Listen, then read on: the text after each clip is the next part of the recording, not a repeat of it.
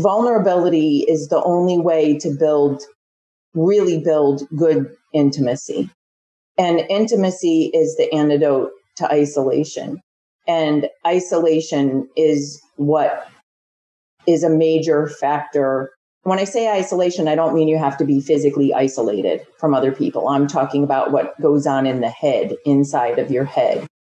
That isolation, uh, perceived or real, is a huge factor in suicide. So, as hard as vulnerability is for all of us, and especially for people that have been told and trained and had it hammered into them, you know, suck it up, drive on. Don't be talking about it if you have issues or problems or mental health struggles or even physical struggles, because guess what? You're not going to get promoted and you can even be booted and, and booted with a dishonorable discharge on, you know, on some occasions. So I think for military folks, it, it everything works against vulnerability. And maybe the only people that, that you might feel able to be the least bit vulnerable with is your, you know, your battle buddies, so to speak. But then you lose that. A lot of people lose that when they get out of the military. So it's just, it's gotta be, it's gotta be isolating. I didn't live that experience. I'm just speaking from talking to a lot of veterans.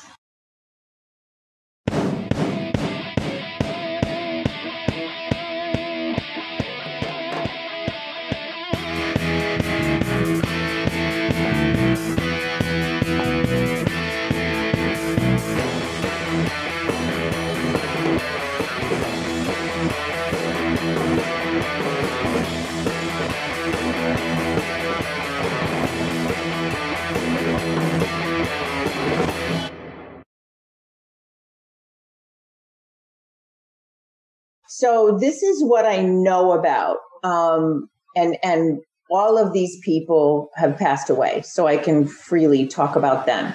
So um, I had three uncles in the Navy. My father was the youngest of four boys. He also attempted to go into the Navy. However, they discovered when they did his chest x ray, somehow it got tilted down a little bit. And they found out that he was actually born with one kidney.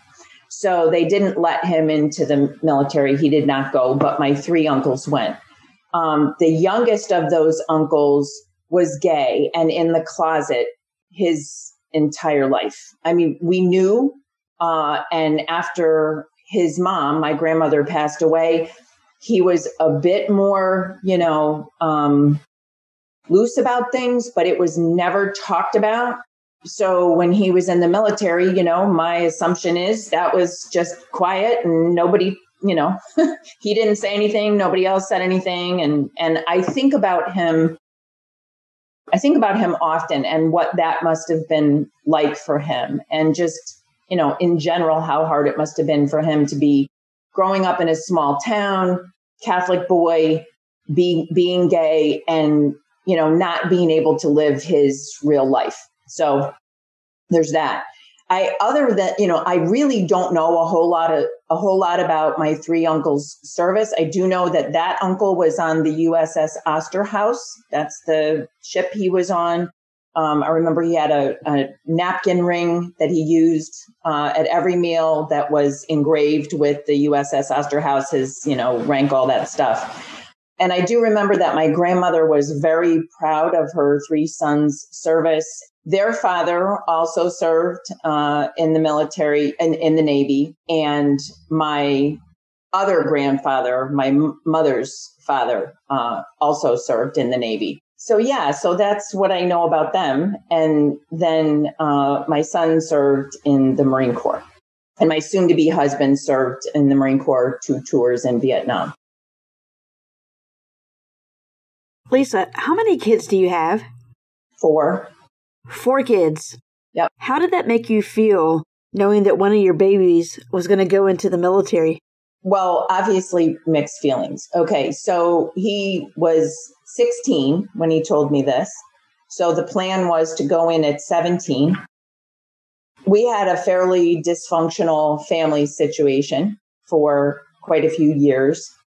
And honestly, I felt that this was probably his best opportunity to do something that he would feel proud of, that the rest of us would feel proud of, that would give him structure um, and help him grow up, if you will.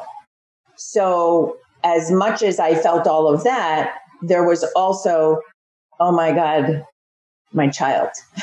and this is wartime. This is wartime. So I was willing to sign him in at 17 because it was 100% what he wanted to do. He was he was not wavering at all. He had no other plans. This was it. This was the plan. He started talking to a recruiter, all of that.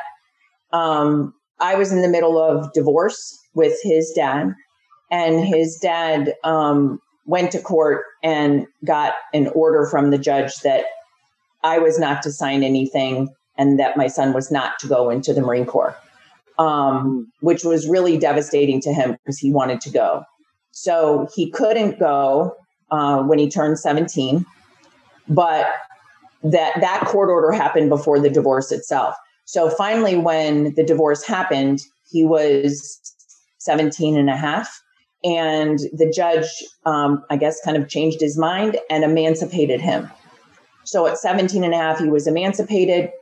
And I called him up, told him, You're emancipated, you can go. And he went straight to the recruiter, signed up, off he went to boot camp, Parris Island. Um, and I couldn't have been I mean, it makes me emotional thinking about it. I couldn't have been more proud of him. Couldn't have been more proud of him. So, um, his graduation from boot camp, we went down from Jersey to to Parris Island. I had to go beg, borrow, not steal, but beg and borrow money to be able to go because I was broke at the time. Uh-huh. And it was one of the proudest moments of my life.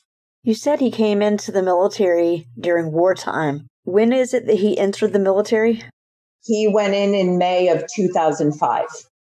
After the big Fallujah, you know, that stuff, he ended up going to Iraq in 2007 and he got out in 2009 with very mixed feelings. He was engaged to a girl and that was really the reason that he didn't, um, you know, re up and of course he ended up he ended up not staying with with her. They ended up breaking up but um, i know he was extremely torn because yeah. his people then went on to afghanistan and you know he lost some friends and he felt guilty and really you know torn about all of that. So that was rough.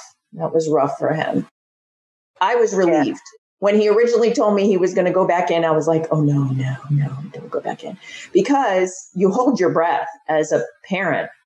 You just hold your breath, you know. And this was also keep in mind, this was back at a time where there was not all of this, you know, fairly free communication that goes on. You know, I couldn't just call him in Iraq. you know, there was yeah. there was much more limited uh, communication. I got on the Marine parents, you know, groups, and we talked to each other. Where are they? What's going on? Have you heard anything? You know, all this kind of stuff. Stressful. Yeah. To me, it was a very big deal that he served four years in in wartime, went into combat. He was uh, his MOS was 0331, so he was a machine gunner. You know, he was the the, the target and the top of the Humvee. So yeah. I sweated. You know.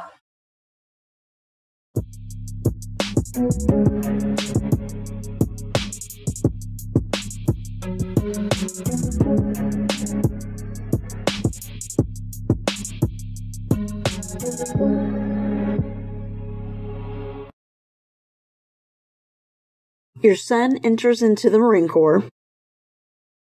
You were proud because it was an opportunity for him to, one, do what he wants to do and grow up, as you put it. He deploys, he gets back home, he leaves the military, contemplates going back in, experiences survivor guilt. And I mean, that's a lot for a person to deal with. Getting back from a deployment has a, enough struggles within itself.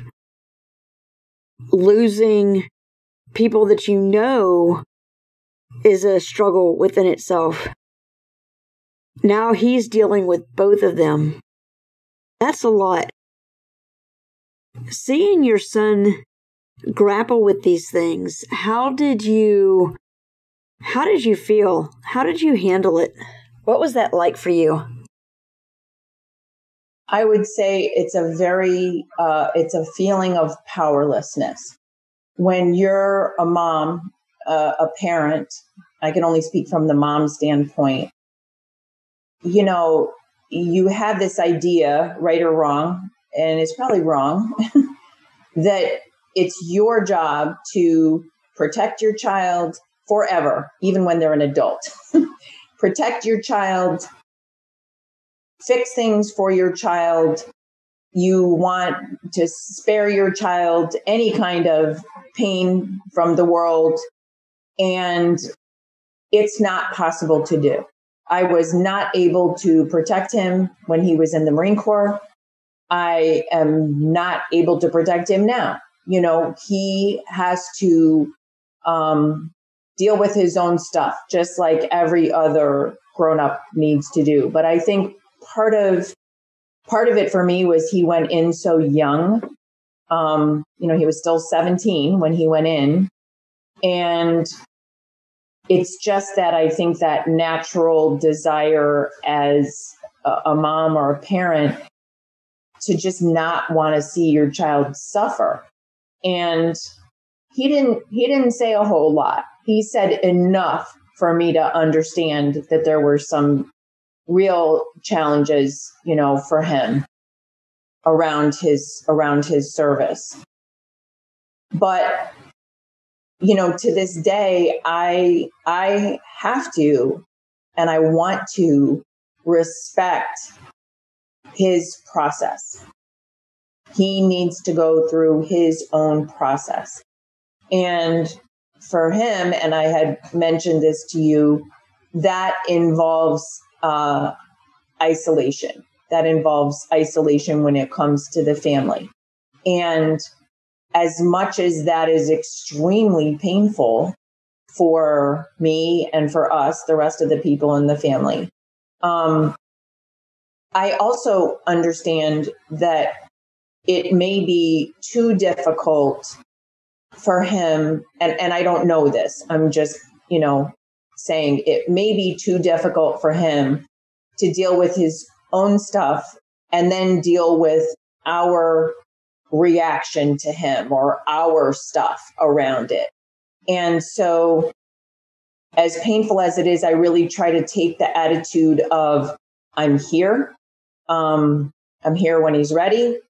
I love him. I always love him.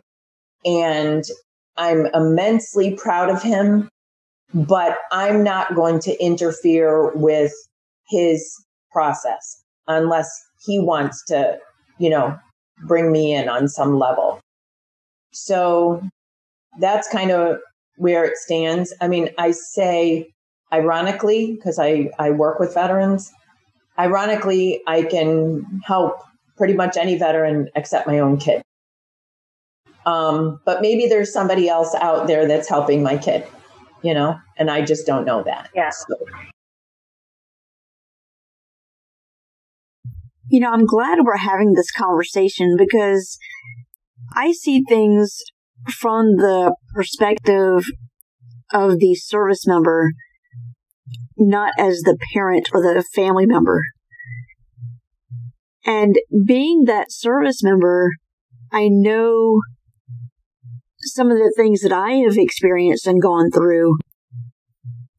And many times I can't necessarily vocalize what it is that I'm feeling or thinking. Sometimes I may not even understand myself what it is that I'm thinking or feeling. And a lot of times the family member will, and I'm not implying that this is you, but many times the family member takes it personal when the service member doesn't want to talk about it. The service member may not want to talk about it because, like I mentioned, you're still grappling with it yourself. There also may be a lot of guilt and shame and condemnation because of what was experienced during that time of service. So while it's personal for me, the service member, to work my way through that journey, it's also personal for you because you want to be there for your son, for the service member. But when the service member says, Hey, I don't want to talk about it, I can't talk about it, it's not personal. He, it's personal to him what he's going through. But what I mean about not personal is I don't think that his going through something and choosing to handle it a certain way is directed at me in a personal right. way. That's what I mean by not personal. I don't mean not personal as in he doesn't feel it and I don't feel it and, you know, it's no big deal. Not at all. I just mean I don't take it personally. It feels, it feels all the feels. but I'm not taking it personally like he's deliberately setting out to hurt me as his mother. Yeah. I don't look at it that way at all. Um, yeah. Yeah, sounds like we're saying the same thing here. It's important that both parties realize that. It's important that I, as the service member, know that you are there to support me. And it's important for you, as the family member, to know that it's a journey this service member has to take to move forward in life. No, I was just going to say, I think, you know, back a long time ago, I did feel some of that and just had to work through and understand, you know, this is not directed at me, even if it, it even if there was an action directed at me, if, if that makes any sense at all. Yeah. I just, I, I had to have a certain level of detach from this. You know, it's kind of like um, it's a lot easier when you're in the grocery store and somebody acts like an asshole towards you. You know that's not personal. I mean, that has nothing to do with you. This person doesn't know you, none of that. When it's somebody that knows you and and knows your buttons and you know their buttons, then it starts to feel personal, but really people are going through their own stuff and behaving the way they're behaving or thinking the way they're thinking because they're they're in their own process and it's not about other people even though it affects other people. I don't know if i explained yeah. that real clearly but yeah. So here's a question for you. Um, at this point for anybody who who would be listening to this episode um, who maybe is a family whether a parent or sibling or whatever is a family member of a service member and they see they see that that service member struggling what do you recommend to that family member? What would you tell them? Uh, not to take it personally however personal it feels. Um, and at the same time if there is something that you can educate yourself on uh, be more aware of, possibly modify your own um, responses that might be inappropriate or hurtful to the service member. You know, get get excuse my language. You know, just, you know, get fucking educated. Talk to people so that you can understand possibly where this individual, you, you know, your family member is coming from.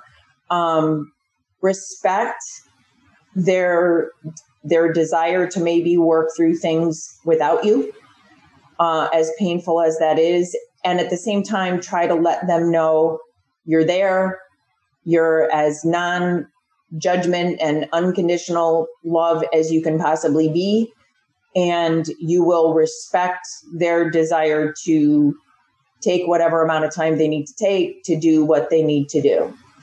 And that's, it's hard. It's very hard. Because, like I said, you know, as a mom, I just, I just want to swoop in and fix it. Let me just, let me just fix this for you. That's my, you know, that's my natural inclination. Um, but that's n- not something I can fix.